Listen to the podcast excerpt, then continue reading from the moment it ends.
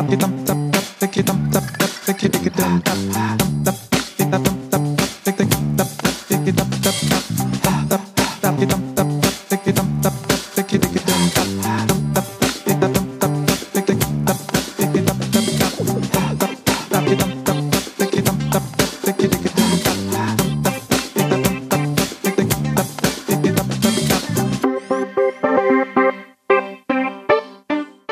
comité, tu le sais, ça sert normalement à prendre des décisions éclairées et c'est très bien.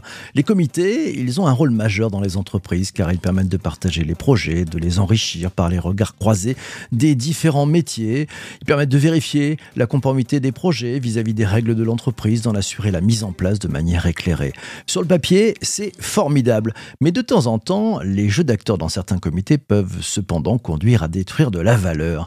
Et si finalement 1 plus 1 plus 1 plus 1 était égal à 0 Et si l'addition de trop d'intelligence individuelle et de jeux d'acteurs était la façon de grandir? Le petit meurtre en collectif d'une bonne idée, le petit meurtre en collectif de toute innovation tu te poses la question de savoir comment l'accumulation d'intelligence individuelle peut générer une stupidité collective. Pour t'en donner un exemple, et je l'espère te faire sourire et réfléchir, j'ai invité dans ce nouvel épisode du podcast MGMT Management Nouvelle Génération ce cher Jean de La Fontaine, auteur de la fameuse fable La cigale et la fourmi, malheureusement revisité en collectif aujourd'hui par un comité de personnes très intelligentes et très très érudites. Mardi 8 juin 1663, il est 15h30. Le concepteur-rédacteur Jean de La Fontaine arrive au château de Vaux. Il est en retard, il gare son carrosse en double fil. Son client, le surintendant Fouquet, l'attend. Avant d'entrer dans la salle, Jean de La Fontaine se remet sa bodycopie en mémoire. Elle répond parfaitement aux problèmes posés. Stratégie, prouver au lecteur que les poètes n'ont pas les pieds sur terre, à plurier allégorique. Média, la gazette grand public. Jean de La Fontaine se rassure, la cigale et la fourmi est pile dans la plaque. C'est très sûr de lui qu'il pénètre dans la salle de réunion du château. Soudain, il déchante. Le surintendant n'est pas seul. Il est entouré d'un responsable des études, d'un directeur marketing et d'un directeur des ventes. Par le passé, ces gens très érudits, très intelligents, ont déjà modifié ces textes d'une manière très érudite très intelligente, mais très empoisonnante aussi. À chaque fois, les fables rafistolées par ces experts ont fait un bide. Jean de La Fontaine songe à tourner les talons, mais il songe aussi que son loyer lui coûte 50 louis par mois. Il reste. Un peu tremblant, Jean de La Fontaine nie son texte. La cigale et la fourmi. Le directeur des ventes lève déjà les yeux au ciel, trop ciblé. Cet insecte ne vit que dans le sud. Nous voulons aussi toucher tout le pays. Qui est sensible aux cigales en Bretagne? Je ne fais pas de création, mais je mettrai quelque chose comme grillon ou sauterelle. Il est très fier de sa sortie, ce directeur des ventes. Il jette un œil sur son patron. Il a tiré plus vite que les deux autres. Il ne vole pas son salaire. Vexé de ne pas avoir ouvert la bouche le premier, le directeur marketing suggère de mettre abeille. Le responsable des études bondit comme un ressort. Dans l'inconscient du public, abeille veut dire travailleuse, obstinée, privée de toute vie sexuelle. C'est négatif. Le surintendant Fouquet suggère mouche. C'est selon lui plus quotidien, plus simple, plus vécu. On applaudit le patron. Nouveau titre. La mouche et la fourmi. Comme on a repoussé son grillon et sa sauterelle, le directeur des ventes suggère de remplacer fourmi par coccinelle, qui est plus poétique selon lui. On trouve l'idée judicieuse. En secret, il voit la fable déjà imprimée et rêve de dire à sa femme C'est moi qui ai trouvé la moitié du titre. On vote. Nouveau titre. La mouche et la coccinelle. L'épreuve du titre passé, Jean de La Fontaine lit le démarrage de sa bodycopie. La mouche, ayant chanté tout l'été, se trouva fort dépourvue quand la bise fut venue. Le surintendant Fouquet le coupe. Une mouche ne chante pas. Je comprends que ça allait bien avec la cigale, mais maintenant, il faut écrire ayant bourdonné. La Fontaine rature en pensant à son carrosse qui n'a pas fini de payer. Il relit. La mouche ayant bourdonné tout l'été, le directeur des ventes le coupe. Tout l'été est vague, mieux vaudrait dire du 21 juin au 22 septembre inclus. Tout le Brain Trust acquiesce. On relit. La mouche ayant bourdonné du 21 juin au 22 septembre inclus se trouve à fort dépourvu. Le surintendant Fouquet prend la parole. Se trouve à fort dépourvu est une belle tournure, mais trop élitiste. La bergère lambda ne la comprendra pas. Il faudrait être beaucoup plus au ras des fleurs de lys. Le peuple a besoin de style direct. Il faudrait écrire fut bien emmerdé. C'est certes un peu trivial, mais il ne faut pas perdre de vue les gens auxquels on s'adresse. La mouche, ayant bourdonné du 21 juin au 22 septembre inclus, fut bien emmerdée lorsque la bise fut venue. Le directeur des ventes se lève. Bise est très bon, mais ce mot lui fait très peur. Les gens sont très premier degré. Ils ne comprendront pas bise, le vent du Nord, mais bise, un baiser.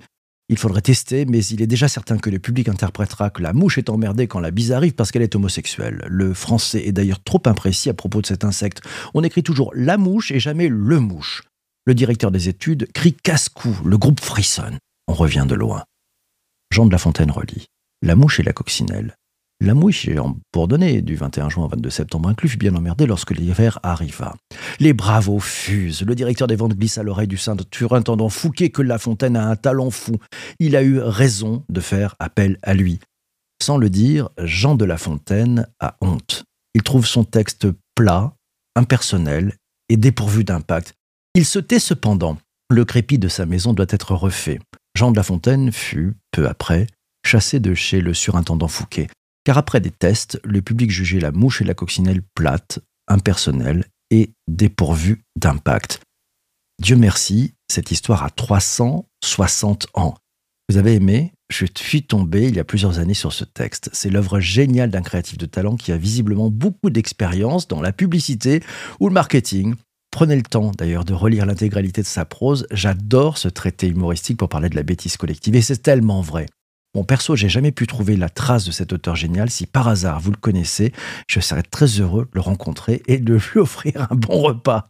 Alors, qu'est-ce qu'on peut tirer de ça? Quelle leçon de management peut-on tirer de tout cela? Premièrement, moi je pense que Jean de La Fontaine aurait dû se méfier. Il, aurait dû se méfier parce que La cigale et la fourmi n'était pas sa première fable, et par le passé, ces fables ont irrité pas mal de barons. Donc le retour de bâton, il était à prévoir. Après, il aurait peut-être dû se méfier du surintendant Fouquet. Hein. Même si Jean de La Fontaine était son protégé, il arrive un temps où on peut être lâché par son patron et, servir de fusible. Ça peut arriver. Il faut savoir sentir d'ailleurs les, les signes avant-coureurs, il faut savoir manœuvrer et peut-être lâcher l'affaire à temps. Et puis, Bon, petite chose de basique, il aurait dû se renseigner pour savoir qui allait participer à la réunion. Et qu'est-ce qu'il aurait pu faire alors? Ben, Il aurait peut-être, euh, pendant la réunion, reprendre la main en disant qu'il avait pris bonne note des remarques euh, des uns et des autres, admettre que la fable ainsi revue ne pourrait pas fonctionner, parce que c'était quand même lui qui était l'auteur, c'était lui qui était dans son rôle, donc il, sait ce qu'il faut faire. Donc il aurait pu renverser les choses en amenant chacun peut-être des participants à prendre de la hauteur, à rester chacun dans leur rôle, et à revenir sur leurs objectifs principaux, non pas dans l'exécution, non pas dans la rédaction, puisque finalement, il, les a laissés euh, ben, faire prendre la plume à sa place pour arriver à un truc qui était une boucherie. Non, non, il aurait dû les remettre dans son rôle, les amener à, reprendre euh, finalement un peu de hauteur, euh, à revenir sur leurs objectifs, à quoi ça leur servait à eux précisément cette fable, et puis ensuite de négocier la validation finale par Fouquet en disant non, si on est trop nombreux à être dans la cuisine et, finalement une soupe est trop salée quand il y a trop de cuisiniers dans la même cuisine, non, chacun donne ses objectifs, on remonte un cran et on fait valider. Et, je pense que c'est comme ça que ça peut marcher parce que bon, toute une campagne, une campagne de pub, c'est pas à 50 personnes qu'on peut la décider ni la construire. Il y a une décision à un moment donné. Donc ce qui s'est passé, c'est que Jean de La Fontaine finalement, il a servi de défouloir. Il a servi de punching ball au centre de jeu d'acteurs où, chacun souhaite briller en réunion. Voilà, je dis ça, j'y rien, je te laisse y réfléchir, ça va sûrement t'aider, peut-être dans ton quotidien, peut-être que ça t'est déjà arrivé. La prochaine fois que tu auras une réunion en collectif et que tu vas amener quelque chose d'innovant, une idée, une création, relis cette fable, euh, cette revisitation de cette fable de Jean de La Fontaine. Et puis si jamais ça s'appart en slip, n'hésite pas à la lire devant toutes les personnes présentes. Voilà. Merci à toi d'avoir écouté cet épisode du podcast jusqu'ici. Je te laisse et je te souhaite une très bonne journée. Et puis bien sûr, Fais-toi plaisir. Ciao, ciao, ciao.